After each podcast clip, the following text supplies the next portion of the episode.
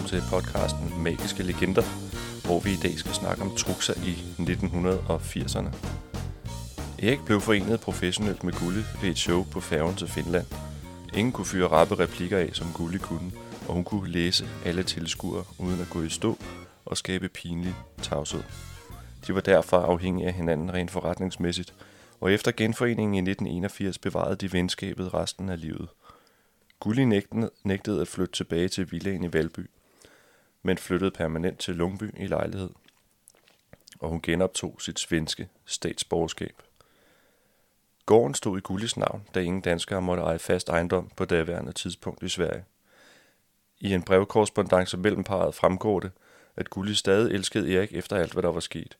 Hun ville enten have, at han ringede jævnligt til hende, eller at han holdt sig helt væk.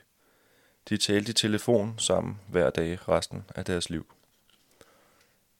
Thomas Valder Jonsson erindrer: da Mysko og jeg havde fået gang i Martells, det var illusioner, ballet med mere, hvis nogen kan huske os, var vi i nitten treogfirs engageret til at optræde i Liseberg til Folkeparks Forum på den store udendørs scene.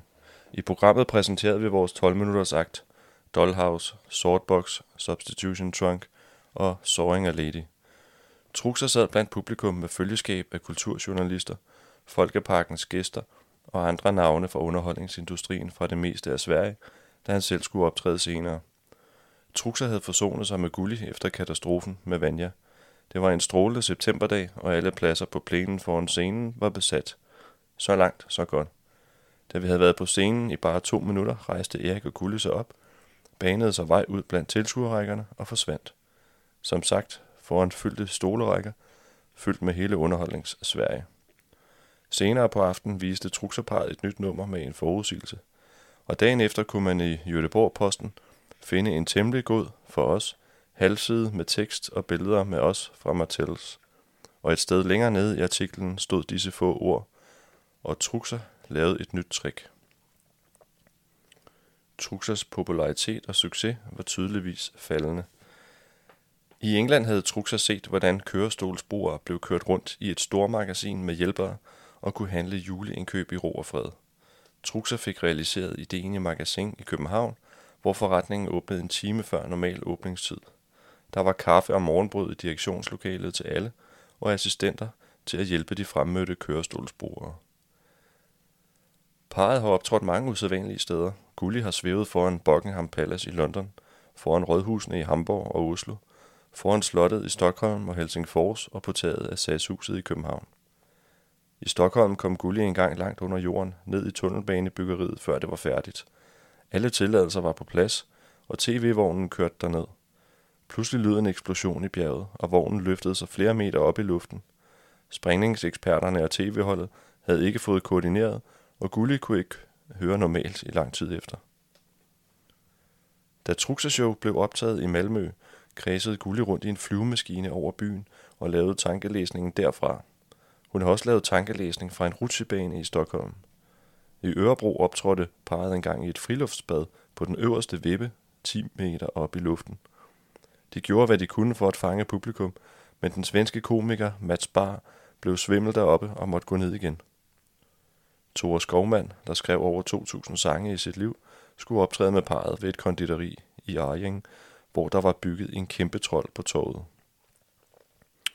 Trolden holdt en bakke mellem hænderne højt over publikum, og det var scenen, hvorpå Truxa skulle optræde. Parret optrådte flere gange i Gustafskirken i København. Ved en overfyldt forestilling stod tilhørerne ude på gangene og kunne ikke se, hvad Truxa og Gulli foretog sig. Så pastor Bengt Søderberg vendte resolut prædikestolen og sagde: "Erik, gå du bare op på platformen, så ser de bedre." På taget af Hotel Europa skulle Truxa have den hundrede og tyve kilo tunge i brodén til at svæve. Fru Lille Rodén havde iklædt sig sort, for som hun sagde, han falder ned, det tykke menneske. Ingemar Ingo Johansson og hans daværende hustru Birgit mødte parret, da Gustaf Bernard tog dem med til huset på Nakskovvej. Ingo havde netop anskaffet sig et Cessna-fly og var fløjet til København i det. Her tager parret luftvejen, og så er der et billede fra Circusmuseet, hvor Truxa-parret står ved flyet. Første gang fløj Ingo fløj i det, Uden pilotinstruktøren kunne han ikke huske alle detaljer og bad sin kone Birgit om at læse højt af instruktionsbogen, så han kunne kalde nærmeste lufthavn over radioen og bede om landingstilladelse. En agent havde engageret den skotske livgarde, The Black Watch, til en turné i København, i Danmark og Sverige. Da de ankom til Rosenborg Slot, var de trætte og sultne, og stemningen var dårlig. Agenten havde derfor bedt parret om at snakke med dem og muntre dem lidt op. Truxa fik tryllet det gode humør frem hos livgarden, og parret kom med på deres turné, som også gik til Sofiero Slot i Sverige, hvor orkestret skulle spille for kong Gustaf Adolf og hans gemaline Louise. Inden overfarten til Helsingborg købte Gulli en stor buket roser. Da parret traf majestæterne, viste det sig, at dronningen havde en kjole på, der matchede roserne fuldstændigt. Kong Gustaf Adolf henvendte sig til Gulli og sagde, ja, det skal der jo en tankelæser til.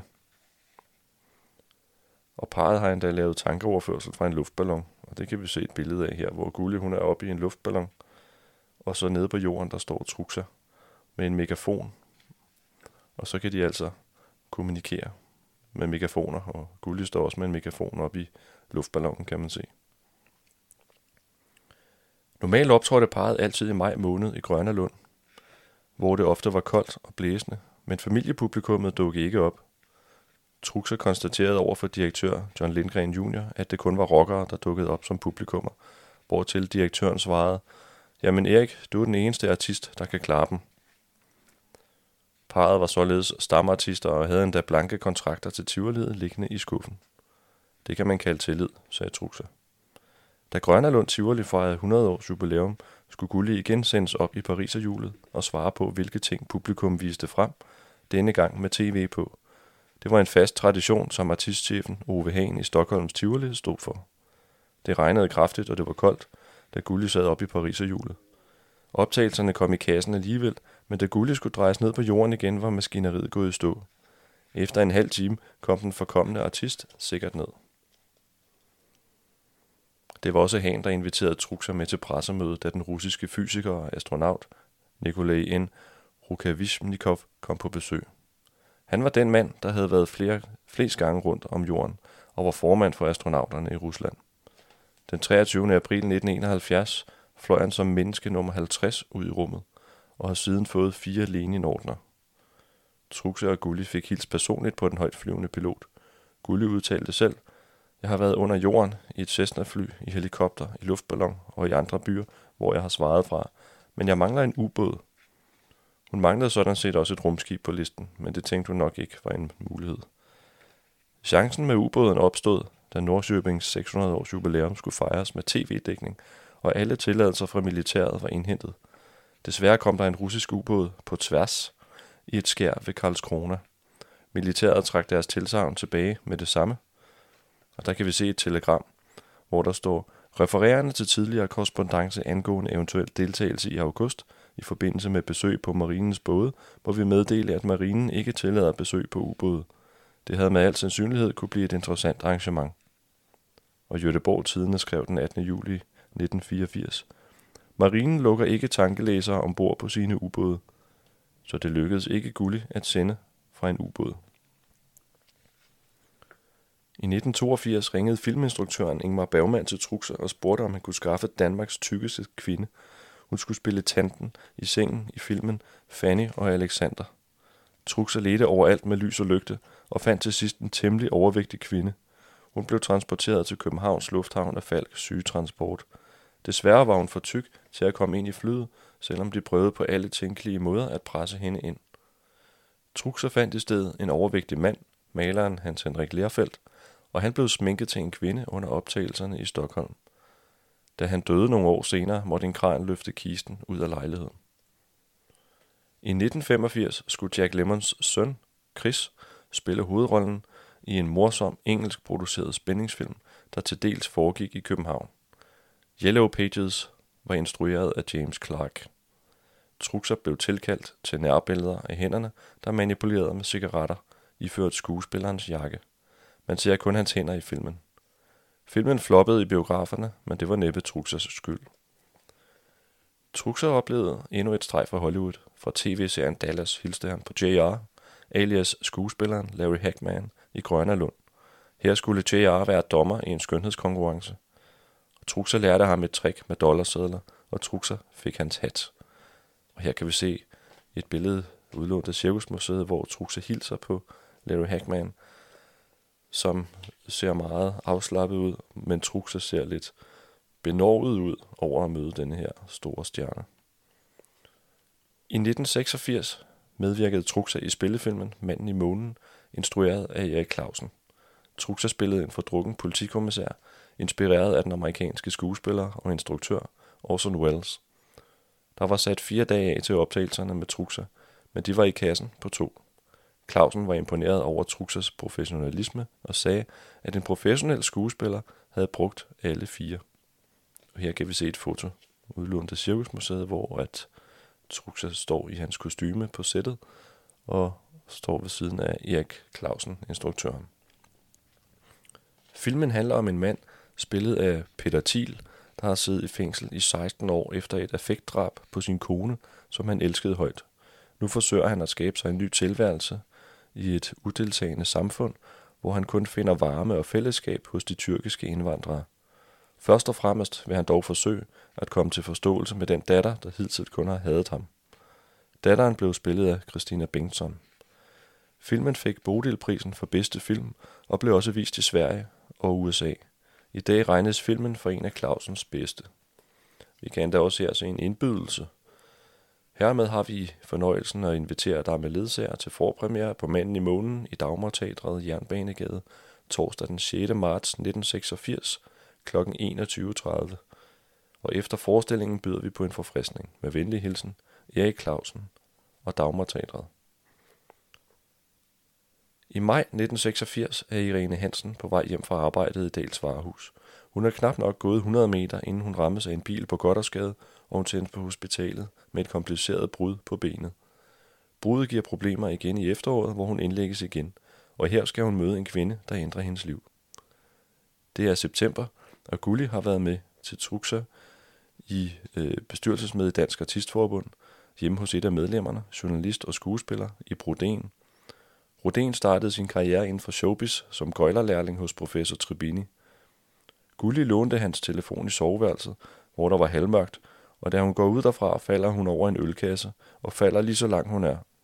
Hun bliver indlagt på kommunehospitalet. Ude på gangen hører Irene en høj stemme tale svensk. Hun tænker, at det lyder som en kvinde fra tv.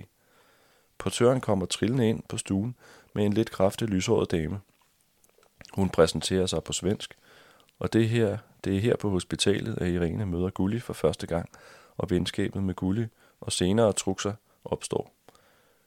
Gulli spørger Irene om en telefon, så hun kan ringe til sin mand. Irene kan ikke modstå fristelsen og siger, jeg troede ikke, I brugte telefon. Gulli griner og svarer, nå, du ved, hvem jeg er. Dagen efter havde parret et show i en forening. Parret lånte en kørestol, og Gulli blev hentet på hospitalet af Truxer, der medbragte netop den kjole, som hun bad om. Sådan er showbusiness. Truxer kom hver dag kl.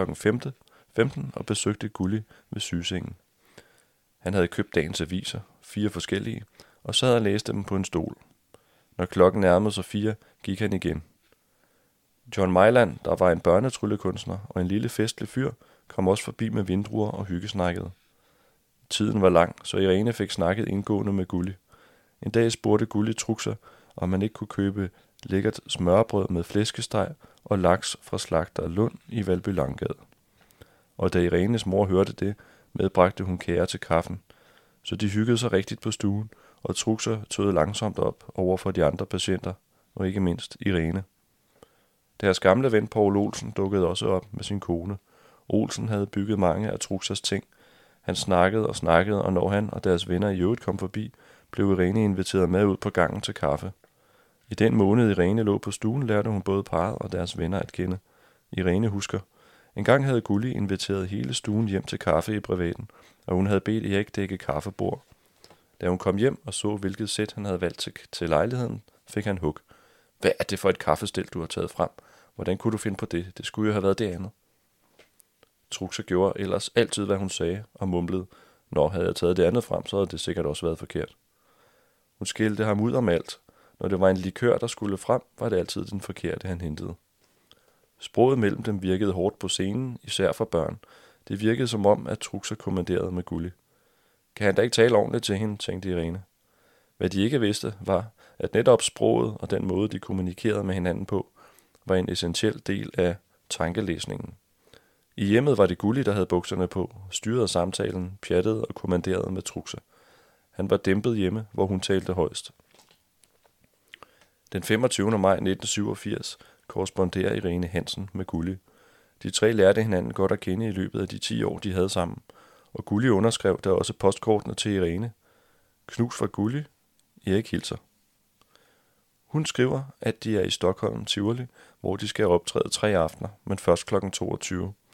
Det er koldt, og Gulli har iført sig uldne bukser og jumper under sin lange kjole. Hun skriver også, Erik har ikke mange kræfter, men det går.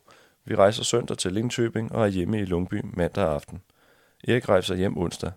Jeg skal til læge den tredje juni om mit ben, for at se, hvad der sker. Den treogtyvende juni nitten syvogfirs modtager Irene igen et postkort fra Gulli, hvor hun skriver, Erik har det meget bedre, bortset fra han har en stifttand, som han taber hele tiden. På fredag klokken ti kan du tænke på mig. Som jeg sagde, skal jeg til kontrol af maven hos slagteren, som jeg ikke kan lide. Parrets helbred er ikke, hvad der har været, og især Erik har flere helbredsmæssige problemer i vente. Parret opretholder det professionelle samarbejde, og men det knaser lidt. Så har vi en historie her øh, fra Joachim Solberg, der selv er tryllekunstner, entertainer og trommeslager. Han erindrer en episode i Rosengårdscentret i Odense, hvor han var orkesterleder i et trylleband til et show, hvor Truxa og Gulli også var på programmet. Det var efter separationen, og stemningen mellem Truxa og Gulli var dårlig. Der var en keyboardmand, og så mig på trommer. Jeg skulle også sørge for, at scenen var i orden, at der var lys på scenen, og blev bedt om at slå røgsensorerne fra. Dengang vidste jeg ikke, hvordan altså nogle røgfangere så ud, så vi prøvede at tænde for røgen. Og så kom hele brandvæsenet susende, og døre i centret lukkede. Så vi lærte hurtigt, hvor røgfangerne var placeret. Vi havde bestukket brandfolkene med en kasse øl, og så gik de igen. Nu stod vi så og ventede på Truxa og Gulli. Da de endelig ankom, opførte de sig nærmest som kongen og dronningen. De gad næsten ikke at sætte tingene op på scenen, når de skændtes. Det var et nedladende goddag. Truxa rækker hånden frem og kigger den anden vej. Også da han siger goddag til den anden musiker. Jeg siger til Truxa, vi skal have dig til at præsentere Henrik Spekt. Han er udbryderkongen. Henrik lavede et nummer med en spændetrøje, og så havde han monteret en bombe på den. Han havde lavet en bunker ved siden af scenen, og så skulle han nå at komme fri, inden bomben sprang. Truxa er vært og går frem på scenen og siger, velkommen til Rosengårdscentret. Vi skal have en lille trylleforestilling, men først skal vi lige hilse på et fjols, der har påtænkt sig at montere en bombe og springe alle sammen i luften. Værsgo, her kommer han. Nedladende, ikke? Så gik han. Men publikum blev hængende. Henrik kom ind, vi spillede, og alt var fint. Jeg kan høre, at de, Truxa og Gulli, står og skændes om bag scenen. Henrik står og kæmper derude med udbrydernummeret og bomben, når han lige er smidt over i bunkeren. Bum! Bomben springer, og der er røg over det hele. Og så kommer Truxa på scenen igen. Demonstrativt står han og vifter røgen væk med hænderne, i stedet for bare at gå igennem røgen. Og så kommer han ind med stokken. Der er sådan en stor trækugle på. Og der er fyldt med unger nede foran scenen, og så siger han, det der er en solid stok. Kan I mærke, hvor tung den er? Og så slår han lige tre børn på første række oven i hovedet. Så står der tre børn og græder. Stokken væk, og han er videre. Og Gulli kommer ind. Over dit skøre fjols, nu græder ungerne. Sådan kørte hele forestillingen. Tæppet fløj frem og tilbage. Hun råbte og skreg af ham. Store fjols. Hele forestillingen. Og de skulle lave to forestillinger. Og så skulle vi spise med dem bagefter. Og der sad de også og skændtes i pausen. De sluttede af med tankelæsningsnummeret. Den måde, de skændtes på foran publikum på scenen, det var ikke godt. Gulli havde solbriller på. Hun skjulte et sæbeøje. Det dækkede hun med make-up, inden hun gik på scenen. Om parrets forhold udtalte Truxa. Problemet var, at det eneste, vi til sidst havde sammen, var vores arbejde. Hver gang Truxa fyldte rundt, passede det med, at han samtidig kunne fejre jubilæum, da han startede sin karriere som tyveårig. Truxa fik også gode overraskelser på sin halvfjerds-års fødselsdag i november. Blandt andet et telegram fra Hollywood-skuespilleren Tony Curtis, som selv var meget interesseret i trylleri. I nitten tresserne medvirkede Curtis i en film om Harry Houdini, og i den forbindelse var han i København og lavede P R for filmen. Truxer var jo interesseret i Houdini og lavede et kuffertnummer, hvor Truxer lagde en kjole ind i den tomme kuffert, og når han åbnede den igen, var assistenten iført kjolen. Truxer mødte Curtis i forbindelse med premieren på filmen i København, og de to faldt i snak. Lige siden blev der udvekslet julehilsner og tillykkekort. I nitten niogfirs tog parret på jubilæumsturné, der også bragte dem til den svenske badeby, Båstad. En aften, hvor de var på vej hjem til hotellet efter aftenens forestilling og havde parkeret deres bil på hotellets parkeringsplads, kom tre unge mennesker stormende imod dem. Uden varsel blev Truxer slået ned bagfra, så han styrtede til jorden og knaldede hovedet hårdt ned i asfalten. Derefter stak gerningsmændene af. Til B T fortalte han, jeg fik et alvorligt chok og slog hovedet temmelig kraftigt. Lægen siger, at der er tale om en lettere hjernerystelse og har beordret mig til at tage den med ro en god uges tid. Et øjeblik frygtede jeg, at der var tale om et røveri, men det viste sig, at de unge bare var fulde og kåde. Jeg nåede det, jeg ville. Det eneste, der er irriterende, er, at jeg ikke kan blive ved. Nej du, jeg har mange gode minder. Jeg kunne sgu fortælle i dagevis. Det var om Truxer i nitten firserne, og øh, det næste vi er nået til, det er nitten halvfemserne. Men det må du lige vente med at høre. Podcasten om den magiske legende Truxer er blevet til i samarbejde med Tryllebutikken i Hvidovre på Hvidovrevej et hundrede syvogtredive, pjerretmagic punktum d k. Her kan du altid hive fat i Torben, der sælger balloner, spillekort og trylletricks til professionelle artister og dig, der gerne vil i gang med at trylle for venner og bekendte. pjerretmagic punktum d k arrangerer også workshops, hvor du kan lære fra rigtige tryllekunstnere, og så kan du bestille biografien om Truxer der. Vi ses.